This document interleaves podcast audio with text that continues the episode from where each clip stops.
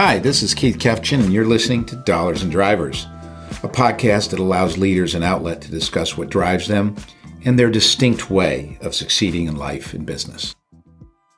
Hi, and welcome to another episode of Dollars and Drivers. Today we're going to be speaking with Jim Abrahamson, former chairman and CEO of Interstate Hotels, and now on the board at CorePoint Lodging and VICI Properties. Uh, I hope you enjoy and look forward to your feedback. Hey, I appreciate you joining and, and doing this. Mm-hmm. Let's talk about the drivers first. Uh, what are the things, you know, over your career?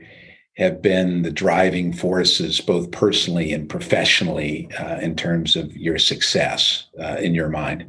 Great. Yeah. In framing this all out, I think that's a, it's a really great way to start thinking about it. Like, um, just as you said, uh, looking at it from our perspective of where I am today, what really began in a career was hard work, uh, you know, was rewarded, right? Show up on time, work overtime, uh, really led you to understand that it really wasn't your own personal contribution. It was a strong team effort that made people successful, right? I mean, it, mm-hmm. starts with you because you're the guy. Uh, and then it's all about you as part of a team. Then it's team leadership. It's really the team leadership and dynamics of engagement, collaboration, and all of those things that we learn over time that I think is more critical than just your expertise. You know, I grew up in thinking I, you know, you think you need to be the subject matter expert in everything. Mm-hmm. Now it's really about being a leader, about being collaborative. It's about being engaged. I think the other part is is taking on the difficult challenges. You know, I always hope that Keith, you would call me for a job and you'd say, you know, this is great. You're going to get paid a lot of money. The company's on autopilot just keep the trains running on time and you're going to make a fortune. I, have never got that job, right? Mm-hmm. Everything has been uh, difficult conditions, challenges, reorganization. Somebody got fired and now you're going in, right? Mm-hmm. In a recession, uh, they need new leadership. There's an M&A project. And I think that has really been a great part of my motivation is, you know, I think companies have problems and those problems are sometimes very obvious, right? Being ripped from the headline problems, right? Mm-hmm. Um, where, where bad things happen. But more so, corporations reach a crossroads and they have a challenge. They got to make decisions. And I found myself really with all the with the positions that I've taken on uh, within your organization is, is I've always come into a situation where there was either a problem or a challenge or a crossroads. And I think that is a critical component of, of people's careers of understanding that situation, getting your arms around the problem and helping frame and develop a solution. So, Jim, uh, again, I think about Hilton Garden Inns. I think about interstate and some of the places I know you've been and had to make some of those tough choices. Which path do we take? What did it take? What kinds of data information was at your fingertips or not to make a decision to go left, right, or center? Yeah, that's that's a great question. So I think, you know, first of all, I think hospitality is a great training ground, right? I mean, hospitality by its very nature, just I think, you know, at all every level, it's been an area where creativity and innovation and new ideas are, have always been rewarded, right? And there's a lot of great outstanding leaders. There's a lot of people, and you can advance on merit. You know, whether you're a line level manager or whether you're a executive vice president. There's there's always advancement on merit and appreciation. So I think it's the industry lays a training ground that allows people to be open-minded about it. So first of all, going into a situation and understanding and getting on the right path means being open-minded. Number and really thinking about what your options are. And I think our industry rewards that. Secondly, I think, you know, while while competition is a proxy you, you know you want to look at see what your what the other key players are doing like marriott and others that were you know obviously uh, when i was at hilton we always looked to marriott who was advancing on the brand front maybe more quickly than we were at the time. Mm-hmm. understand what they're doing as a proxy but don't copy. And i think you've got to uh, within business be able to create something that's your own. And then bring you know a team together that has cross-functional abilities to be able to do it. The interesting part about hospitality is that it's a lot it's a lot of businesses rolled into one, right? It's operation, it's brand, it's franchise, it's real estate. You really got all the components. You've got almost every business. Now today technology, right? as a component of it. So if you really look at all of the call it business sectors out there, uh, hospitality kind of rolls them all up into one. So you've got to have a lot of expertise around you and draw people into it that can bring their special, you know, ingredients to the mix, but then find a way to be able to inspire them to contribute it.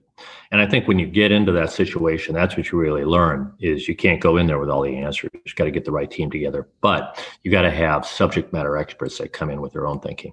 Do you have a typical playbook or a system that you've built over time that you can lay over? Or is every situation that you walked into different that needed a different set of systems in a playbook?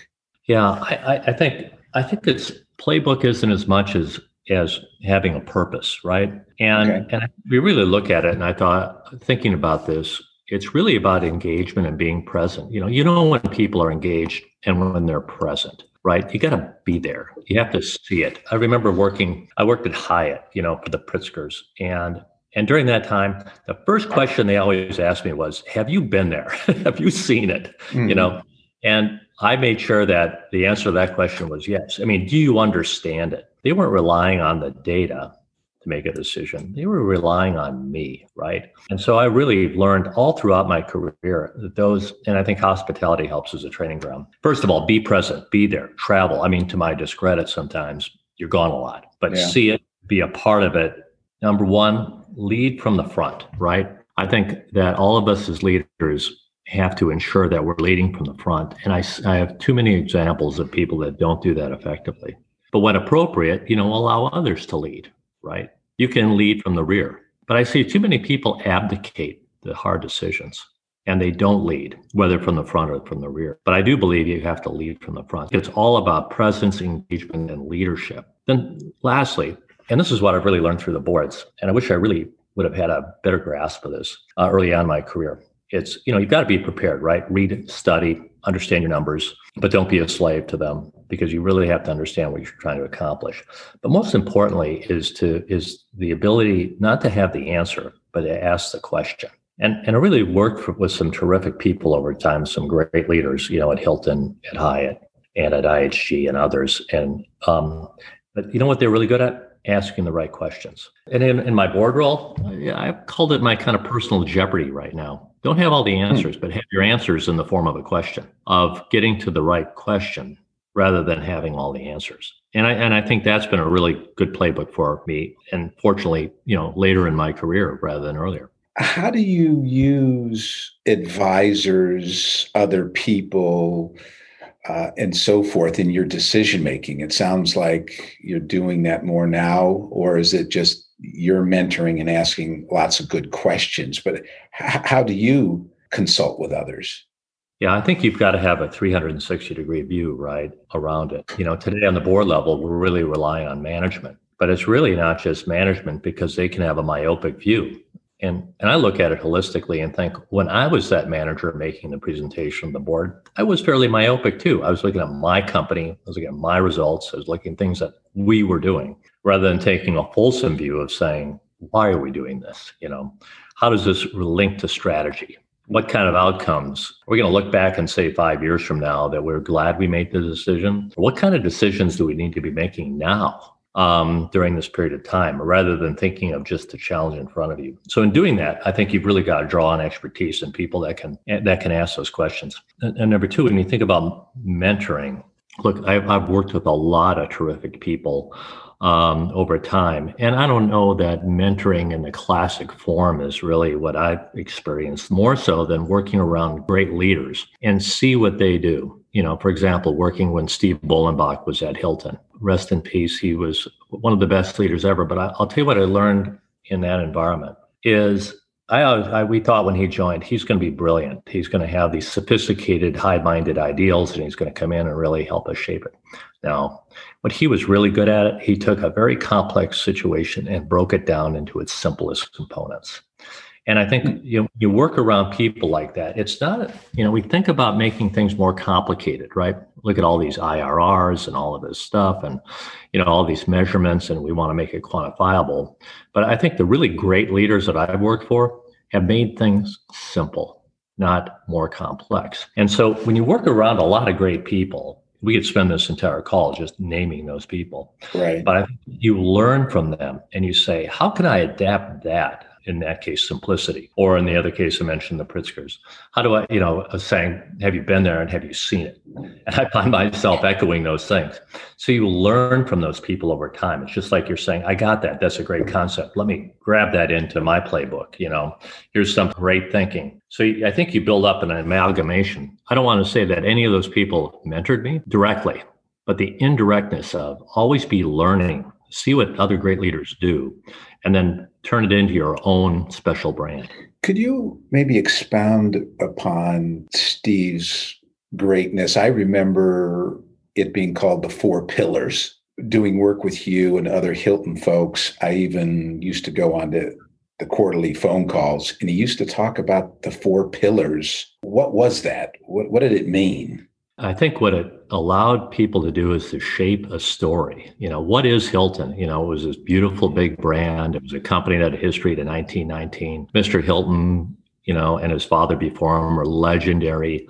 And, you know, our, we had hotels like the Waldorf Astoria that were irreplaceable. And we kind of thought about our company like that, right? Mm-hmm. Um, he came in as a very successful executive at, at Marriott and at Disney and others that had to shape the story, right? What is Hilton at the end of the day and what does it stand for? And to be able to simplify it in a way that you could remember it and and it can help guide you in the form of a corporate, you know, statement or a corporate purpose of what we're doing.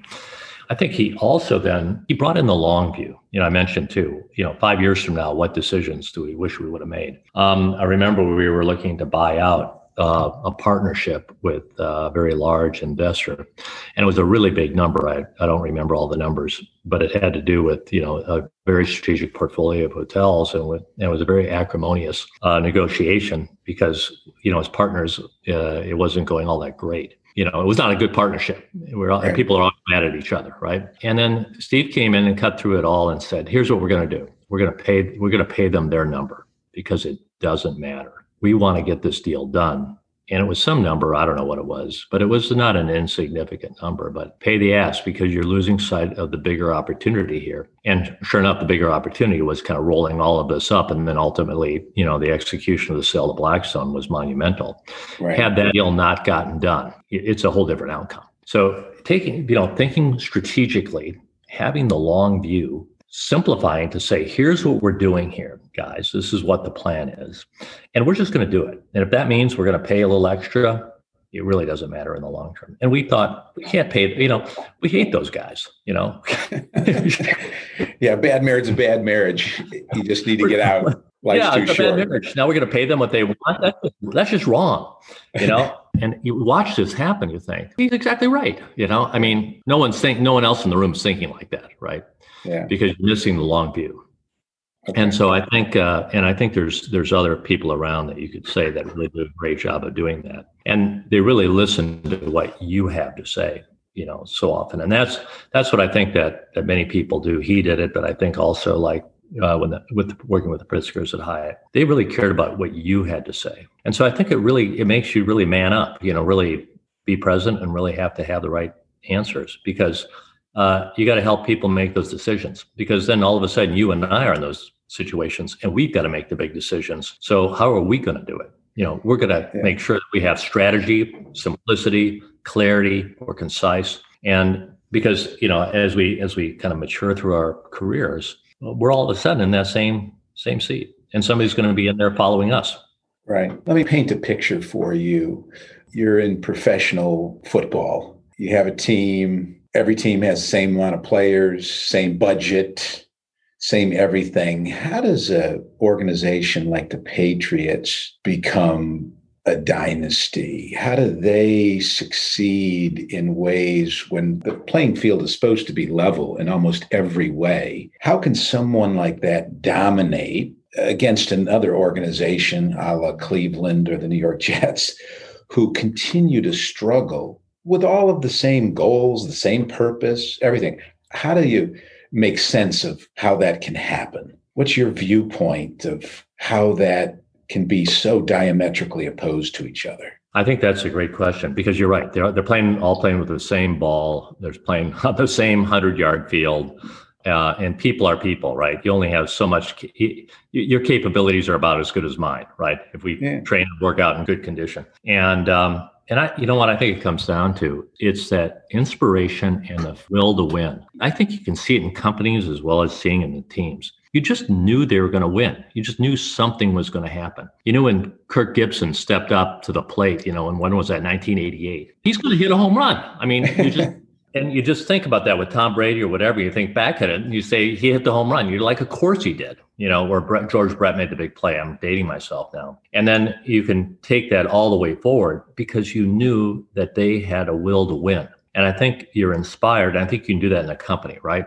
Mm-hmm. It's the fact that like we're going to win. And um, and I think good companies do that. They have people in there that just say we're going to win. And how are we going to do it? I don't know yet but we're going to figure this out and we're going to get it done. So I think where the I think where that difference make is not in the body. It's not Tom Brady's arm because I think you know all professional quarterbacks have the same arm at the end of the day. You can throw the ball 75 yards yeah. uh, on a bullet. There's no difference in athletic ability or skill or talent. But I think it's that we're going to win attitude that is the difference maker for everybody. And that goes through the entire team. And I've seen it in companies that I've worked for. And it's that will to win that makes the difference. And they have inspirational leaders that just say losing is not an option. I think that's their dynasty at the end of the day. How do you feel in your own way? Maybe you have an example of how adapting flexibility fits in because again it seems that everyone has generally speaking a playbook but i've heard so many people talk about Belichick's ability to adapt on the fly go into the mm-hmm. locker room at halftime and come out and blow the doors off the competition. How have you been able to adapt at halftime to succeed? Yeah, I, you know, look, I think one of the great abilities of people that rise up to or find themselves in a CEO position, they got there because of some innate ability to be able to see around corners. A lot of us look in straight lines. And so, what do I mean about seeing around corners? What are the issues and challenges that we're going to be facing? What do I see in the path that's in front of me right now? I have the ability to not only study things, but I can read and reflect too. I can, you know, have the chance to be able to understand what's going on around me. Now, the difference is Belichick's sitting over the sideline, and it's not him. He's got guys in the booth too, right?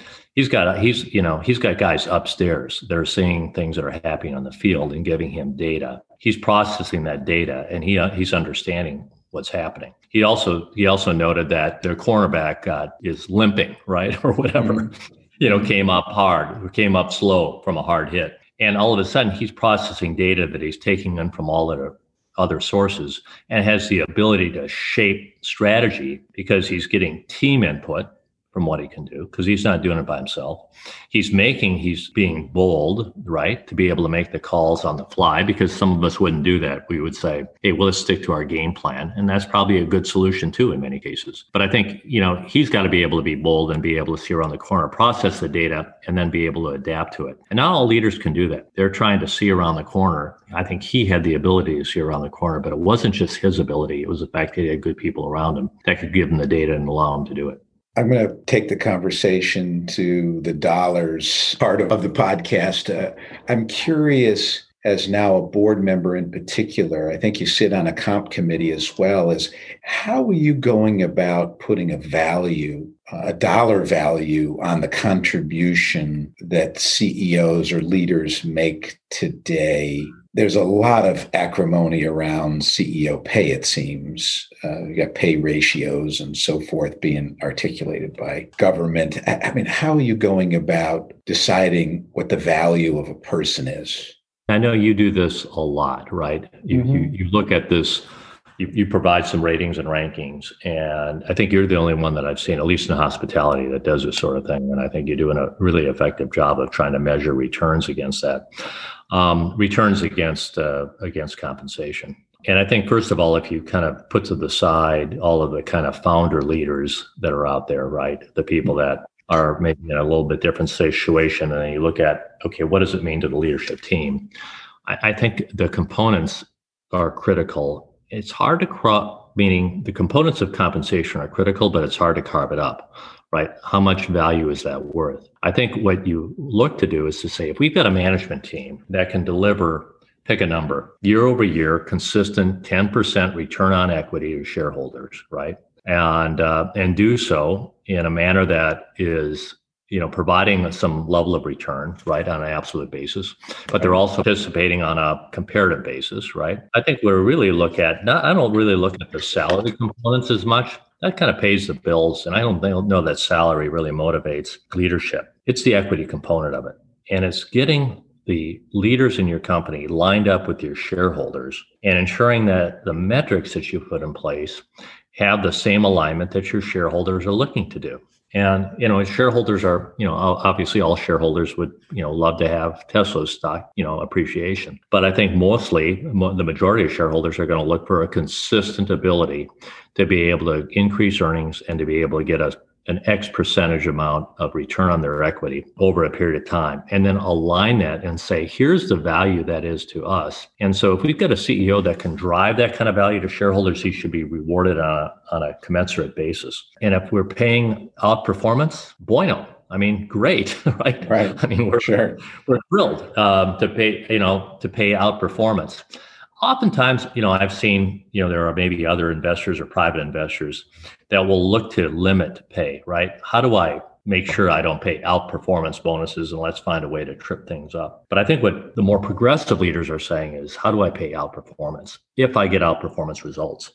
And so I think you the value you put on it is the value associated with getting year over year consistent earnings growth and a company that has a strategy and a pipeline that's allowing them to achieve it. I think, look, companies like yours do a terrific job of helping us understand what the market is for that. And I think the rewards need to be commensurate to it. And I think we do a good job of that. And look, I couldn't be more pleased when we pay out performance uh, targets because we're getting outperformance for our shareholders. So I, I, think there is a dollar value, but it's hard to carve up individual pieces. As a board member, do you struggle with the short-term nature of the street, though? Because you're trying to look at long-term returns over time, so forth. Yet it always seems like quarter to quarter, people change their tune. Uh, the street, in particular, with their assessment of how the company's doing no one ever talks about five and 10 year. They're talking about first quarter, second quarter, and so forth.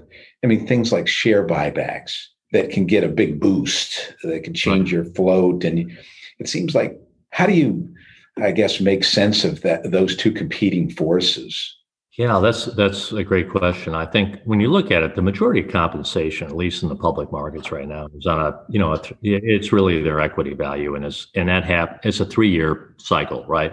Yes. And it, it may be it vests over time, right? But it's arguably you know it it looks at a three year measurement period, which which I think is a good. I think that's a good period of time, right? That should be able to take out the highs and lows and you know one the problem with these short-term compensation levels is you're, you're just pegging it to a january 1st and december 31st number which sometimes kind of loses the sight as you said of the seasonality of the business seasonality of the markets you know of mm-hmm. being up or down i think if you take that those measurements over time i think it really helps in the compensation side i look at most investors the majority of investors and especially today, these giant index funds that are that are placing their bets. While the, the market goes up and down, I think the majority of investors, meaning the top 10 holders of most corporations, they're in there for the long view.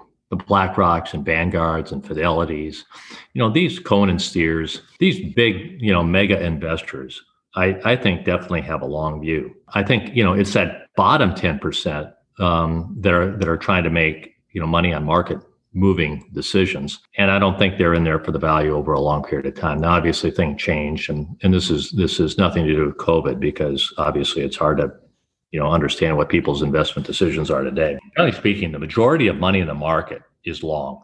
And uh, especially the money that's behind the major organizations and corporations, not the Teslas and places like that, right? But the money that's behind the Marriotts and Hiltons and or the or the big REITs or you know like Host and others, they're long and uh, they're not thinking quarter to quarter. Stock prices go up, stock prices go down. But I want you know year over year consistent dividends. I want to see year over year, uh, you know, dividend increases. I want to see year over year, you know, advancement in FFO earnings if you're a REIT.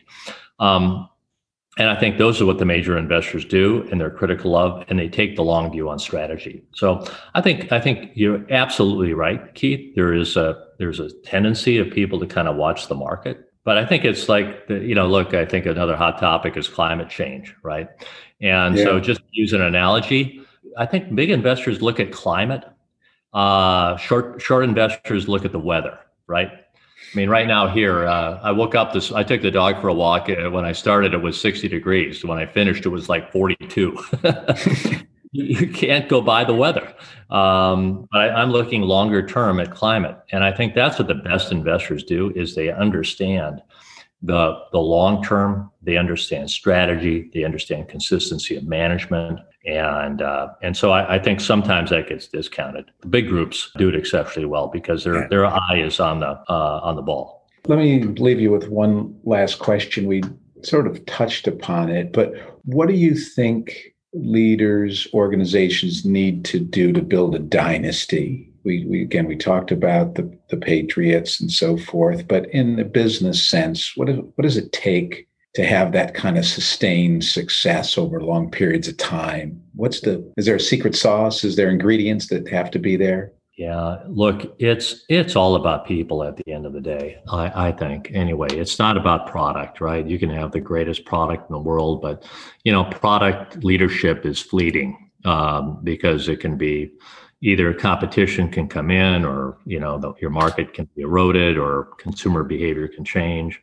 Um, but I think the one thing that doesn't change is people. I, so I think first of all, it's uh, it's ensuring you got the right people, and so it's not what are we doing, but who's doing it right. I think that know who is as important as know how. Right is leadership, uh, and at, going back to you know what we've been talking about all morning here in terms of compensation, everything else is ensuring you got the right leadership, but you've got the right team. There's inspiration, and there's there's consistency.